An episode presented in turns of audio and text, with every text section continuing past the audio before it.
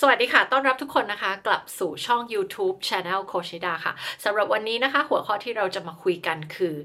ทำไมเราจึงจะแต่งงานกับคนที่ผิดนะคะ แต่ก่อนที่จะเข้าเรื่องนะคะ ก็อยากจะเกริ่นก่อนค่ะว่าโอเค ไม่ใช่ทุกคนที่จะต้องแต่งงานกับคนที่ผิดนะคะ อันนี้ไม่ได้บอกว่าร้อยเปอร์เซ็นทุกคนจะต้องแต่งงานกับคนที่ผิดค่ะ แต่ว่า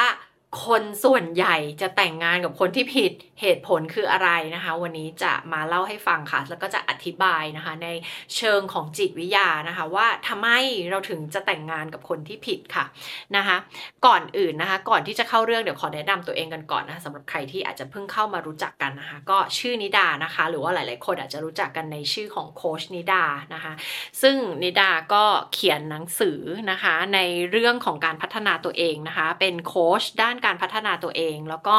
ความรักความสัมพันธ์นะคะ แล้วก็จริง ๆ คือเป็นโค้ชในเรื่องของการยกระดับพัฒนาตัวตนตัวเองเนี่ยนะคะ เพื่อที่จะยกระดับผลลัพธ์ในทุกๆเรื่องนะคะ ซึ่งนิดาก็มีหนังสือพัฒนาตัวเอง 2 เล่มนะคะ ที่ขายอยู่ในร้านหนังสือทั่วประเทศนะคะ ก็คือ Shine from Within นะคะส่องแสงเจิดจรัสจากภายในเป็นหนังสือพัฒนา self esteem แล้วก็ Reinventing You Redesigning Life ก็เป็นหนังสือภาษาไทยชื่อตื่น นะคะ ตื่นอะไรละเนี่ย ตื่นปฏิวัติตัวคุณออกแบบชีวิตดังใจฝันนะคะ ซึ่งทั้งสองเล่มก็เป็นเรื่องของการพัฒนาตัวเองด้วยหลักจิตวิทยาแล้วก็การโค้ชนะคะ ในเชิงของการโค้ชนะคะนิดาเป็น Master Certified Coach หรือว่า MCC นะคะ เป็นโค้ชคุณวุฒิสูงสุดนะคะ ของสหพันธ์โค้ชนานาชาตินะคะ แล้วก็โค้ชลูกค้านะคะให้สามารถที่จะได้ มีชีวิตนะคะในแบบที่เราต้องการนะคะบรรลุเป้าหมายด้านต่างๆ ไม่ว่าจะเป็นเรื่องธุรกิจการทำงานนะคะความรักความสัมพันธ์การเลี้ยงลูกนะคะก็คือทุกทางเลยนะคะ ต้องบอกว่า background ของดาเนี่ยมาจากหลายด้านมากนะคะ ก็คือเดิมทีหลังจากที่จบปริญญาโทกลับมาจากต่างประเทศ ก็ได้ไปทำบริษัท Fortune 500 หลายแห่งนะคะก็เป็นเชิงของการตลาดเป็นนักกลยุทธ์ธุรกิจนะคะก็เลยเป็นโค้ชด้านธุรกิจด้วยนะคะ ดาเป็นโค้ชเป็น mentor กับสตาร์ทอัพด้วยนะคะ แล้วก็ เรียกว่ามีบทบาทหน้าที่สวมหลายหมวกนะคะ อีกหน้าที่หนึ่งก็คือเป็นโค้ชในเรื่องของความรักความสัมพันธ์ ซึ่งโค้ชทั้งคนที่โสด แล้วก็เป็นคู่ชีวิตคู่รักคู่แต่งงานนะคะ รวมไปถึงโค้ชคนเกี่ยวกับเรื่องของการเลี้ยงลูกด้วยนะคะ ก็จะเห็นว่านิดามีเวิร์กช็อปที่ค่อนข้างหลากหลายนะคะ แต่ว่าจริง ๆ ทั้งหมดก็เป็นเรื่องเดียวกันค่ะ เพราะว่าเป็นเรื่องของคนนะคะแล้วก็เป็นเรื่องของจิตวิทยานะคะ ซึ่งงานของนิดาหลักๆ เลยก็คือการสังเกต พฤติกรรมของคนนะคะ แล้วก็สังเกตแล้วก็สะท้อนแล้วก็ให้ลูกค้าได้เกิดความตระหนักรู้ในตัวเองค่ะว่า พฤติกรรมความคิดและก็สิ่งที่คุณเลือกที่คุณทำอยู่ในชีวิตเนี่ยนะคะ มันสอดคล้องกับเป้าหมายที่คุณต้องการหรือเปล่านะคะ อย่างเช่น ในบริบทของความรักความสัมพันธ์นะคุณบอกว่าคุณอยากมีความรักความสัมพันธ์ที่ดี คุณอยากแต่งงานกับคนที่ที่คุณจะอยู่ไปได้ ด้วยตลอดแล้วก็ประสบความสำเร็จในชีวิตรักนะคะแต่ว่าพฤติกรรมที่ทำมันไม่สอดคล้องกับการที่จะบรรลุเป้าหมายข้อนี้เลยนะคะอย่างเช่น คุณไม่ออกไปเดทกับใคร หรือว่าคุณยังคงทนอยู่ใน toxic relationship หรือว่าคุณยังคงทนอยู่กับ เสียเวลาไปเป็นเวลานานๆกับคนที่เขาไม่มี commitment เขาไม่ได้คิดจะลงหลักปักฐานกับคุณอะไรอย่างนี้เป็นต้นนะคะ ก็จะเป็น pattern ที่เราเจอได้บ่อยๆนะคะอันนี้ก็จะเห็นได้ว่ามันมีความไม่สอดคล้องกันกับสิ่งที่คุณเลือกกับเป้าหมาย ที่คุณบอกว่าอยากจะประสบความสำเร็จในเรื่องนี้ถูกไหมคะนะคะทีนี้นะคะก็อยากจะให้ทุกคนได้ฟัง วิดีโอนี้นะคะ ซึ่งสำคัญมาก ถ้าว่าใครได้เข้ามาฟังตั้งแต่อายุน้อยๆนะคะสำหรับออเดียนส์ของเราก็มีตั้งแต่อายุ 18 19 20 ด้วยนะคะ ถ้าหากว่าน้องๆได้เข้ามาฟังนะคะน่าจะดีใจมาก เพราะว่ามันเป็นสิ่งที่น่าเชื่อว่าถ้าเราทุกคนย้อนกลับไปได้ตอนอายุ 18 19 แล้วเราได้รู้เรื่องเนี้ย มันจะเป็นอะไรที่มีประโยชน์กับเรามากนะคะ เพราะฉะนั้นใครที่ยังไม่ได้แต่งงาน ยังไม่ได้มีแฟนเออหรือยังมีแฟนมีแฟนแต่ยังไม่ได้แต่งงานนะคะ หรือว่ากำลังไม่แน่ใจว่าจะแต่งกับคนนี้ดีไหมคนนี้จะใช่หรือเปล่า หรือแม้กระทั่งว่าจะตัดสินใจคบกับคนคนนี้ดีไหมนะคะดาเชื่อว่าวิดีโอนี้จะเป็นประโยชน์นะคะ ไม่มากก็น้อยสำหรับทุกคนที่ได้เข้ามาฟังนะคะ หัวข้อนี้ก็เลยเป็นหัวข้อที่นิดารู้สึกว่ามันสำคัญมากๆนะคะ จะบอกว่าหลาย ๆ คู่แหละที่ตัดสินใจแต่งงานเนี่ยนะคะ หลาย ๆ คนยังไม่ได้รู้หรอกค่ะว่าเราอยากแต่งกับคนแบบไหนเรายังไม่รู้จักตัวเอง เรายังไม่รู้จักคนเรายังไม่รู้ว่าความต้องการของเราคืออะไรนะคะ เพราะว่าตัวเราเองไม่ได้เติบโตทางความคิดทางวุฒิภาวะอย่างเต็มที่นะคะ แล้วก็การที่เราจะรู้จักตัวเอง แล้วก็รู้ว่าเราอยากคบกับคนแบบไหนเนี่ย มันต้องใช้ความตระหนักรู้ นะคะหรือว่าที่เราเรียกว่ามี self awareness นั่นเองนะคะซึ่งมันก็เกิดมาจากหลายอย่างนะคะเกิดมาจากการพัฒนาตัวเอง เกิดมาจากการหาความรู้ในเรื่องเหล่านี้นะคะ เกิดมาจากการที่มีประสบการณ์เรียนรู้ที่จะได้คบคนหลาย ๆ แบบ จนทำให้เรารู้ว่าอะไรที่เราชอบอะไรที่เราไม่ชอบอะไรที่ไปกันได้ อะไรที่ไปกันไม่ได้นะคะทีเนี้ยมันไม่ใช่ง่าย ๆ หรือมันไม่ได้ใช้เวลาน้อยๆค่ะที่ ที่เราจะเรียนรู้เรื่องทั้งหมดนี้นะคะ มันก็เลยเป็นเหตุผลที่ไปที่มาที่คนส่วนใหญ่ มักจะแต่งงานกับคนที่ผิดนะคะ ทีนี้ก่อนที่จะเข้าเรื่องกันก็อยากจะพูดถึงแฟนตาซีนะคะหรือความฝันความเชื่อผิดๆที่เรามีเกี่ยวกับเรื่องของการแต่งงานนะคะหลายๆ คนเนี่ยอยากจะบอกว่าหลงรักคอนเซปต์ในเรื่องของการได้จัดงานแต่งงานมากกว่าที่จะได้สมรสค่ะ นะคะมากกว่าที่จะได้แต่งงานใช้ชีวิตคู่อยู่กับคนคนหนึ่งคือด้วยสิ่งที่สังคมหล่อหลอม สิ่งที่เราได้แบบเติบโตมาแล้วก็อุ้ยเห็นชุดแต่งงาน เห็นงานแต่งงานแล้วรู้สึกว่าโดยเฉพาะผู้หญิง อยากแต่งงานอยากมีงานแต่งงาน เพราะเรารู้สึกว่า ถ้าเราได้แต่งงานแล้วอะมันจะเป็นการบอกว่าฉันดีพอ มันจะเป็นการบอกว่าฉันประสบความสำเร็จแล้วนะคะมันเหมือนกับฉันถึงเส้นชัยแล้วในชีวิตนี้นะคะงานที่ได้ก็ประสบความสำเร็จและแต่งงานต่อไปก็มีลูก แปลว่าฉันครบแล้วในชีวิตนี้นะคะ แต่ความจริงนะคะมันไม่ได้เป็นเช่นนั้นค่ะ เพราะว่าการแต่งงานเนี่ยนะคะ มันเป็นเพียงจุดเริ่มต้นในชีวิตของเราเท่านั้นเองนะคะ หลังจากนั้นเรายังต้องเจออะไรอีกเยอะแยะมากมายนะคะ เพราะฉะนั้นการที่สังคมนะคะ ผ่านการดูหนังดูละคร แล้วก็มักจะแบบแต่งงานแล้ว happy ending เลยนะ เหมือนซินเดอเรลล่าแต่งงานแล้ว happy ending เลยนะคะ อันนี้เนี่ยมันก็เรียกว่าสร้างความคาดหวังที่ไม่อยู่บนพื้นฐานความเป็นจริงให้กับคนนะคะเวลาที่เราดูพวกหนังดิสนีย์ต่างๆนานาเนี่ยนะคะ ก็เรียกว่ามันไม่ใช่โลกแห่งความเป็นจริงนะคะ ก็แต่ด้วยความที่เด็กผู้หญิงทุกคนนะคะหรือคนทุกคนก็ได้ดูพวกการ์ตูนดูดูหนังดิสนีย์มาเนี่ยนะคะมันก็ส่งผลค่ะ เพราะว่ามันเข้าไปบันทึกอยู่ในจิตใต้สำนึกหรือว่า subconscious mind ของเราเรียบร้อยแล้วนะคะทำให้เราเนี่ยเกิดความเชื่อ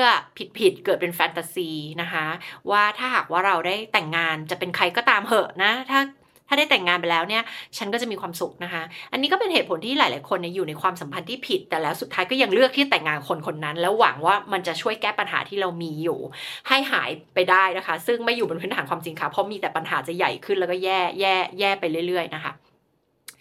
ประเด็นที่สองค่ะ ที่อยากจะพูดถึงก็คือเรื่องของการที่คนเรา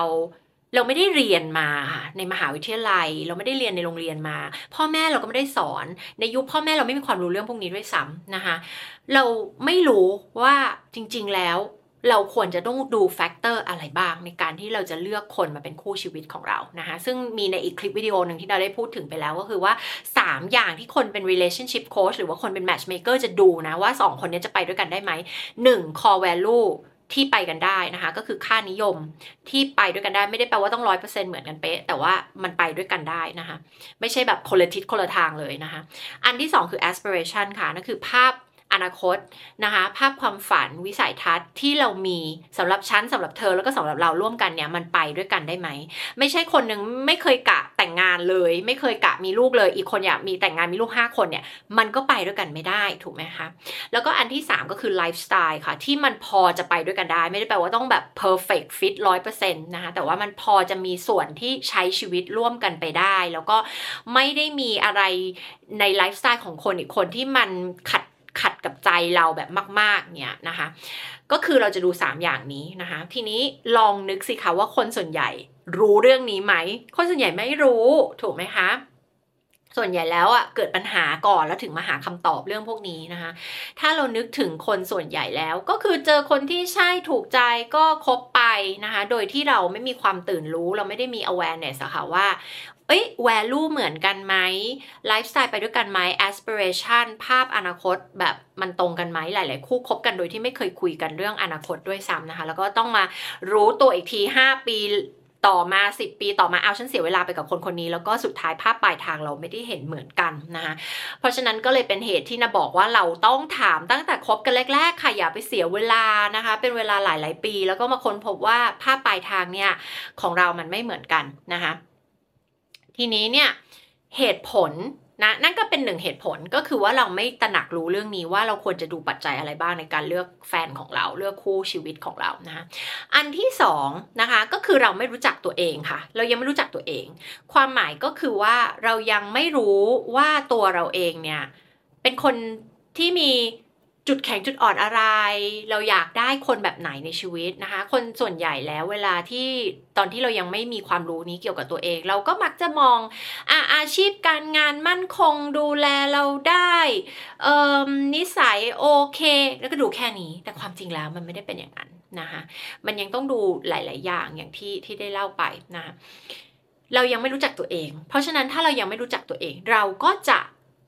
ไม่รู้ว่าเราอะต้องการคนแบบไหนด้วยนะคะซึ่งอันนี้อย่างที่บอกมาจากความตระหนักรู้การสร้างความตระหนักรู้ให้กับตัวเอง การเรียนรู้มีประสบการณ์คบคนหลาย ๆ แบบอะไรเงี้ยนะคะแล้วก็อันที่ 3 ก็คือเรายังไม่รู้จักคนอื่นเลยค่ะ ก็คือเรายังไม่เข้าใจคนยังดูคนไม่ออกยังวิเคราะห์คนไม่เป็นนะคะเพราะฉะนั้นเนี่ย สิ่งเหล่านี้เมื่อเรายังไม่มีเนี่ยนะคะมันก็จะทำให้เราสุดท้ายแล้วอะตัดสินใจที่จะเลือกคบกับคนที่บังเอิญเดินผ่านเข้ามาในชีวิต แล้วก็เออดูหน้าที่การงานก็ดี บางทีอาจจะแบบมีเรื่องหน้าตาดี บางทีอาจจะดูแค่ภายนอกหลาย ๆ อย่างเนี่ยนะคะ แล้วก็ตัดสินใจคบไป พอคบไปแล้วเนี่ยนะคะ ก็อาจจะ มีปัญหาหรือไม่มีปัญหาก็ได้แต่เราลงทุนไปแล้วไงนะคะ มันเกิดสิ่งที่เราเรียกว่า sunk cost fallacy ก็คือมันเป็น bias มันเป็นอคติที่เกิดจากการที่ฉันได้ลงทุนลงเวลาลงทรัพยากรลงใจลงทุกสิ่งทุกอย่างไปกับความสัมพันธ์นี้แล้ว แล้วพอยิ่งลงทุนไปเยอะเท่าไหร่ เรายิ่งรู้สึกว่าเราไม่อยากยอมรับว่าความสัมพันธ์อันนี้มันไม่ใช่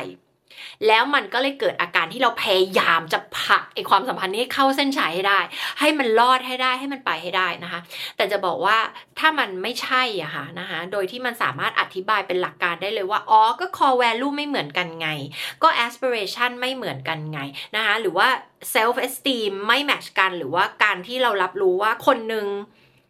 ถ้าถ้ามันเป็นแบบเนี้ยคือมันไม่เท่ากันนะคะ ใครที่เคยอ่านอีบุ๊กของนาจะรู้ว่านาพูดเรื่องอะไรเนาะคือเรื่องของความเท่ากันมันต้องมีในความสัมพันธ์ ถ้าคนหนึ่งอยู่ตรงนี้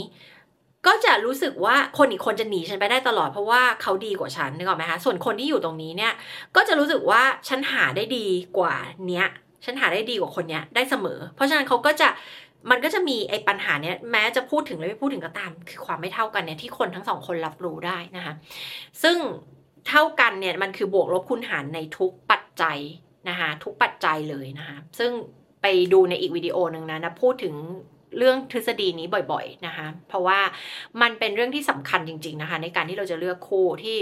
บวกลบคูณหารและเราต้องรู้สึกว่าเขาคู่ควรกับเราและเขาต้องรู้สึกว่าเขาคู่ควรกับเรา เอ๊ะ เดี๋ยวนะ เขาต้องรู้สึกว่าเขาคู่ควรกับเรา แล้วเราต้องรู้สึกว่าเราคู่ควรกับเขานะคะ มันคือต้องเท่ากัน ซึ่งถ้าหลาย ๆ คู่ฟังแบบนี้ก็ จะเกิดการสะท้อนกลับไปที่ความสัมพันธ์ของตัวเองละนะเดาบอกเลยว่าหลายๆคนอะ่ะจะต้องคิดนะคะใครคิดใครคิดอย่างนี้อยู่ก็คอมเมนต์กันมาด้วยนะคะ แชร์มาด้วยหลายหลายคนจะมีหลายหลายคนที่คิดว่าเราอะดีกว่าเขา เราน่าจะหาได้ดีกว่านี้นะถ้าคุณซื่อสัตย์กับตัวเองมีหลายหลายคนที่ที่คิดอย่างนี้นะคะและจะมีหลายหลายคนที่แบบคิดว่าฉันได้คนที่ดีกว่าฉันดีดีเกินไป ฉันแล้วก็แบบกลับมาด้อยค่าตัวเอง แล้วก็รู้สึกว่าแบบ มันจะมีวันไหนไหมที่แฟนทิ้งเราไปอะไรเงี้ยนะคะ แล้วเราก็จะสังเกตว่าเราจะมีอาการขี้หึงหวาดระแวงกลัวว่าเขาจะไปเจอคนที่ดีกว่าเราอยู่ตลอดเวลานะคะซึ่งต้นเหตุมันไม่ใช่คนอื่นเลยค่ะ มันกลับมาที่เรื่องนี้ความไม่เท่ากันตรงนี้นะคะ ก็เป็นอีกหนึ่งสาเหตุหลักเลยที่น่าเจอเวลาที่คนเลิกกันแล้วก็ไปต่อกันไม่ได้นะคะ ก็เป็นเรื่องของการที่ไม่เท่ากันอันนี้นะคะ เหตุผลอีกอย่างหนึ่งค่ะ ที่เราจะแต่งงานกับคนที่ผิดนะคะ ก็เพราะว่าเราเองเนี่ยมี emotional baggage ก็คือไอ้ถุง ที่เราใส่ trauma ใส่บาดแผลทางจิตใจต่างๆ ที่ยังไม่ได้รับการเยียวยาที่มาจาก family of origin มาจากพ่อแม่มาจากครอบครัวตั้งต้นของเราเนี่ยนะคะแล้วเราก็แบกเอาเข้ามาในความสัมพันธ์นี้นะคะ แล้วเวลาที่คุณมี emotional baggage อันนี้นะคะ คุณก็จะมีความเชื่อผิดๆเกี่ยวกับตัวเอง คุณจะรู้สึกว่าตัวเองไม่ดีพอ ฉันไม่เก่งพอ ฉันไม่ดีพอ ฉันไม่คู่ควรกับความรักที่ดี ลองคิดดูสิคะว่าเราจะไปเลือกเอาความสัมพันธ์แบบไหน ถ้าหากว่าเรามีความคิดความเชื่ออย่างนี้เกี่ยวกับตัวเราเองนะ แน่นอนก็คือเราจะ settle for less เราก็จะไปเลือกความสัมพันธ์ที่มันต่ำกว่ามาตรฐานที่เราต้องการอย่างแท้จริง เพราะว่าเรารับรู้ตัวเองต่ำกว่าความเป็นจริงนะคะเรามองว่าตัวเองไม่ดีพอ มีความสัมพันธ์แบบนี้คือโชคดีแล้วดีแล้วหาได้ดีกว่านี้ไม่ได้อีกแล้วแหละนะคะเราคิดว่าไม่มีใครจะดีกว่านี้อีกแล้ว เพราะฉะนั้นฉันต้องยอมที่จะเลือกคนนี้นะคะทั้งทั้งที่จริง ๆอะนิดาถามคู่รักทุกคู่นะที่ในที่สุดไปกันไม่ได้แล้วนะถามเขาย้อนกลับไปตอนต้นๆของความสัมพันธ์อะคุณมีเซนส์ไหมหรือมันมีสัญญาอะไรบ่งบอกไหมว่าคนคนนี้ไม่ใช่สำหรับคุณ เชื่อไหมร้อยทั้งร้อยจะบอกว่าใช่นะคะจะบอกว่าใช่ ใช่จริงมันมีสัญญาณบางอย่าง แล้วเขาจะระบุออกมาได้ว่ามันคือพฤติกรรมอะไร มันคือคำพูดอะไร มันคือทัศนคติอะไรนะคะที่จริง ๆ แล้วเราน่าจะเห็นได้ตั้งแต่แรกๆแล้วนะคะแต่อย่างที่บอกคือมนุษย์เราอยู่กับแฟนตาซี แล้วเราก็หวังว่า เออ คนนี้แหละ มันต้องใช่แล้วแหละ ฉันขี้เกียจตามหาแล้วฉันเหนื่อยล้วหรือบางคนก็มีเรื่องของอายุความเหมาะสมเรื่องเวลาอะไรต่างๆ เข้ามาเกี่ยวข้องด้วยนะคะก็ทำให้เราเนี่ย คิดว่าต้องเป็นคนนี้แล้วแหละ แล้วเราก็พยายามที่จะผลักดันความสัมพันธ์นี้เข้าเส้นชัยให้ได้นะคะ คิดว่าเฮ้ยถ้าเราผลักดันไปถึงแต่งงานมันต้องรอดแล้วแหละนะคะ แต่ความจริงก็ไม่ได้เป็นเช่นนั้นนะคะ ดังนั้นเนี่ยการที่เราจะเลือก คู่รักเนี่ยนะคะที่แล้วก็สร้างความสัมพันธ์ที่สุขภาพดีเนี่ยเราต้องค่อยๆจัดการกับทรมากับบาดแผลจากทางจิตใจของเราที่เกิดมาจากวัยเด็ก หรือเกิดมาจากอดีตของเรานะคะแล้วก็ดิวกับสิ่งที่เป็น emotional baggage เนี่ยไออารมณ์ความรู้สึกลบๆ ที่เราใส่ถุงแล้วเราก็แบกไปทุกที่ทุกเวลากับเราแบกไปทุกความสัมพันธ์กับเราเนี่ยนะคะมันส่งผลต่อความสัมพันธ์แล้วมันก็ส่งผลต่อ คนที่เราจะไปเลือกมาเป็นแฟนเราด้วยนะคะ อันนี้ก็เรียกได้ว่าเป็นหลายหลายเหตุผลนะคะ แล้วก็มีอีกเหตุผลหนึ่งค่ะ นั่นก็คือต้นแบบหรือว่า blueprint ทางความรักที่เราไปรับมาจากพ่อแม่ของเรานะคะซึ่ง love blueprint เนี้ยนะคะเป็นเหมือนพิมพ์เขียวที่เราสร้างขึ้นมาในความคิดของเราตั้งแต่วัยเด็กค่ะ ตั้งแต่หนึ่งถึงสามขวบนะคะที่เราเนี่ย เริ่มเข้าใจว่าความรักคืออะไรนะคะเราจะสังเกตและเก็บข้อมูลนี้จากพ่อเราจากแม่เรานะคะแล้วก็จากความสัมพันธ์ของพ่อแม่ที่เรารับรู้ที่เราเห็นนะคะทำให้เราเติบโตมาเนี่ยนะคะเราก็จะไปมองหาอะไรที่คุ้นชินนะมนุษย์เราไม่ได้มองหา ไม่ได้มองหาไม่ได้เลือกในสิ่งที่เราต้องการอย่างแท้จริง แต่เราจะเลือกสิ่งที่เรารู้สึกคุ้นชินนั่นแปลว่าถ้าหากว่า คุณได้เห็นความสัมพันธ์ของพ่อแม่ เป็นรูปแบบความสัมพันธ์ที่ toxic ทะเลาะกันมีความขัดแย้งสูงนะคุณเองก็จะอยู่กับความคุ้นชินนี้ แล้วคุณก็จะเอาตัวเองเข้าไปอยู่ในความสัมพันธ์ที่ toxic แบบเดียวกัน นะคะมีความขัดแย้งแบบเดียวกันเพราะอะไร เพราะคุ้นชินไงคะสุดท้ายก็คือกลับไปที่คำว่า familiarity นะคะมันคือความคุ้นชินนะคะแล้วคุณก็จะแบบไม่รู้ว่าคุณทำแบบนี้ไปทำไมนะคะ แต่อย่างที่บอกเนี่ยมันมีเหตุผลที่อธิบายเป็นวิทยาศาสตร์เป็นจิตวิทยานะคะ ซึ่งเป็นสิ่งที่มันเป็นความจริงนะคะที่ มันอธิบายการกระทำพฤติกรรม การเลือกสิ่งต่างๆ ของมนุษย์ได้นะคะทุกวันนี้โลกเราไปไกลแล้ว เรามีจิตวิทยา เรามีวิทยาศาสตร์ ทั้งหมดที่จะอธิบายเรื่องเหล่านี้นะคะ ดังนั้นมันจึงเป็นความรู้ที่ทุกคนสามารถที่จะนำไปใช้ประโยชน์ได้ แล้วก็ทำให้เราเข้าใจตัวเอง เข้าใจคนอื่น เข้าใจว่าสิ่งที่เราเลือกอยู่มันใช่หรือมันไม่ใช่ มันตอบโจทย์หรือไม่ตอบโจทย์ หรือว่าเราเลือกไปโดยมาจากบาดแผลในอดีตของเราที่ยังมีอยู่ หรือว่ามาจากพิมพ์เขียวที่เราไปเอามาจากพ่อแม่ของเรา แล้วเราก็กำลังจะ repeat mistake หรือว่าทำความผิดซ้ำกับที่พ่อแม่เราได้ทำไปนะคะ ก็หวังว่าวิดีโอนี้นะคะ จะเป็นวิดีโอที่ทำให้ทุกคนได้ตื่นรู้นะคะ มาเจอกับความจริงนะคะ แล้วก็ให้เราได้กลับไปตั้งคำถามกับความสัมพันธ์ของเรานะคะ ว่ามันเป็นความสัมพันธ์ที่ใช่หรือไม่ใช่นะคะ แล้วสิ่งหนึ่งที่นายอยากจะฝากถึงทุกคนก็คือว่า ถ้าหากว่าเราค้นพบแล้วว่ามันเป็นความสัมพันธ์ที่ไม่ใช่อะคะ่ะ เราต้องมีความกล้าหาญที่จะออกมา นะคะที่จะออกมา อยากให้คุณคิดถึงชีวิตยาวๆไว้นะคะว่าถ้าวันนี้คุณยังมีความขัดแย้งแบบนี้ หรือรู้สึกว่าไม่ใช่แบบนี้แล้วคุณต้องอยู่กับความสัมพันธ์นี้ไปอีก 40 50 60 70 ปีอะนะคะคุณโอเคหรือเปล่า คุณอาจจะบอกว่าคุณอยู่ได้ปี 2 ปีคุณอยู่ได้ แต่ถ้าคุณต้องมองระยะเวลา 40 50 60 ปีถ้าคุณจะแต่งงานมีลูกกับคนคนนี้นะคะสิ่งที่คุณรู้สึก หงุดหงิด สิ่งที่คุณรู้สึกไม่โอเคนะคะมันจะเป็นอีกเรื่องหนึ่งเลยนะ ถ้าคุณต้องอยู่กับมัน 24 ชั่วโมงต่อวัน 7 วันต่ออาทิตย์ และก็อีก 50-60 ปี เพราะฉะนั้นนะคะ ถ้าหากว่าคุณรู้แล้วว่าไม่ใช่เนี่ย ขอให้คุณมีความกล้าหาญที่จะตัดสินใจในสิ่งที่ถูกต้อง ถ้าหากว่าเขาไม่ใช่คนที่ใช่สำหรับคุณ แล้วคุณยังไปรังเขาไว้อยู่กับคุณเนี่ย มันก็คือความไม่ยุติธรรมสำหรับคนอีกฝ่ายหนึ่งด้วยนะคะ แทนที่เราจะปล่อยให้เขาได้มีโอกาสไปเจอคนที่ใช่สำหรับเขา และเราได้มีโอกาสไปเจอคนที่ใช่สำหรับเราอะ่ะ การที่คนสองคนมาทนอยู่ในความสัมพันธ์ที่มันไม่ใช่อะ่ะนะคะ มันเป็นสิ่งที่ไม่โอเคสำหรับคนทั้งคู่เลยนะคะ แล้วนึกภาพไปถึงวันหนึ่งข้างหน้าที่มีลูกแล้วลูกก็ต้องมาอยู่ในความสัมพันธ์เนี้ยที่พ่อแม่แบบ ไม่ใช่อะนะคะ แล้วก็ไม่ได้มีความสุขอะ นะคะแล้วเด็กก็ต้องมารับรู้แล้วก็มาเกิด trauma เกิดบาดแผลทางจิตใจ ซ้ำวนเวียนไปอีกนะคะ อันนี้เราเรียกว่ามันเป็นการผลิตซ้ำต่อไปเรื่อยๆ ก็คือส่งต่อนะคะสิ่งที่เป็น trauma จากเจเนอเรชันหนึ่งรุ่นหนึ่งสู่รุ่นสู่รุ่นสู่รุ่นสู่ลูกสู่หลานต่อไปเรื่อยๆนะคะ จนกว่าจะมีรุ่นใดรุ่นหนึ่งนะคะ เกิดความตื่นรู้ awaken แล้วหยุด นะคะแล้วเยียวยาตัวเอง แล้วไม่ส่งต่อบาดแผลต่างๆ เหล่านี้ไปที่รุ่นต่อไปค่ะ เมื่อนนั้นมันถึงจะหยุดนะคะใครนะคะที่อยากจะมาพัฒนาความรักความสัมพันธ์ของคุณและคู่ของคุณนะคะไม่ว่าจะแต่งยังไม่แต่งเตรียมแต่งแต่งไปแล้วนะคะเตรียมอยู่ด้วยกันอยู่ด้วยกันแล้วนะคะหรือแม้กระทั่งจะเป็นแฟนกันตอนนี้นะคะแล้วก็ไม่รู้จะ รับมือกับปัญหาจะจัดการกับความขัดแย้งยังไง มีปัญหาหรือไม่มีปัญหาก็ตามนะคะ มาเข้าเวิร์กช็อปกับเราค่ะวันที่ 28-29 ตุลาคมนี้นะคะ Awaken Couples ค่ะ มาเรียนรู้การเป็นคู่รักคนรักที่ตื่นรู้นะคะ พัฒนาทักษะต่างๆ ที่จำเป็นสำหรับการมีความรักที่มั่นคงแข็งแรงนะคะ มาเรียนรู้ 7 เสาหลักของความสัมพันธ์ที่ประสบความสำเร็จนะคะ แล้วก็คุณจะได้เรียนรู้อะไรเยอะมากๆในเวิร์กช็อปนี้นะคะ ซึ่งมีประโยชน์ และบอกเลยว่ามันยิ่งกว่าปริญญาตรีปริญญาโท ด้านความรักความสัมพันธ์นะคะ ซึ่งมีมูลค่ามหาศาลนะคะที่ส่งผลต่อคุณภาพของความรักความสัมพันธ์ ครอบครัวของคุณที่จะต้องสร้างแล้วก็เติบโตต่อไปในอนาคตนะคะ มาเรียนรู้กันนะคะ เพราะว่าไม่อยากให้ทุกคนรอให้มันเกิดปัญหาใหญ่ ๆ หรือว่าไปถึงจุดที่มัน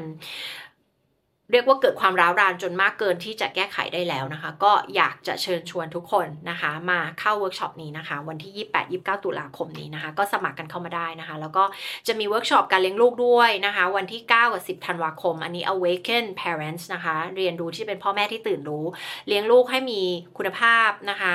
ดึงศักยภาพสูงสุดของลูกออกมาได้นะคะ แล้วก็เป็นคนคุณภาพของสังคม มี self esteem ที่ดีนะคะ แล้วก็เรียกว่าเป็นการเป็นเวิร์กช็อปที่เรียนรู้วิธีการสร้างต้นทุนชีวิตให้กับลูกของคุณนะคะเพื่ออนาคตของเขานะคะแล้วก็เพื่อที่เขาจะได้เติบโตมาเป็นคนคุณภาพของสังคมนะคะก็มาเจอกันได้อันนี้วันที่9ถึง10ธันวาคมนะคะแล้วก็สำหรับใครที่ต้องการเยียวยา trauma นะคะก็จะมี radical healing นะคะอันนี้ก็จะเป็นเดือนพฤศจิกายนนะคะก็จะเป็นวันที่ 28-29 นะคะ พฤศจิกายนก็มาเจอกันได้นะ อันนี้จะเป็นเวิร์กช็อปของปีนี้นะคะ แล้วก็เวิร์กช็อปอื่นๆ ก็จะเป็นวันที่ของปีหน้าแล้วนะคะ ก็ติดตามกันได้จะลงลิงก์ลงอะไรไว้ให้ตลอดนะคะ ก็สอบถามกันเข้ามาได้นะคะ อยากให้ทุกคนได้มาพัฒนานะคะ แล้วก็ยกระดับนะคะ ผลลัพธ์ในทุกๆ ด้านของชีวิตกันนะคะ ก็มาพบเจอกันได้ค่ะ แล้วไว้ติดตามกันในคลิปต่อๆไปนะคะ สวัสดีค่ะ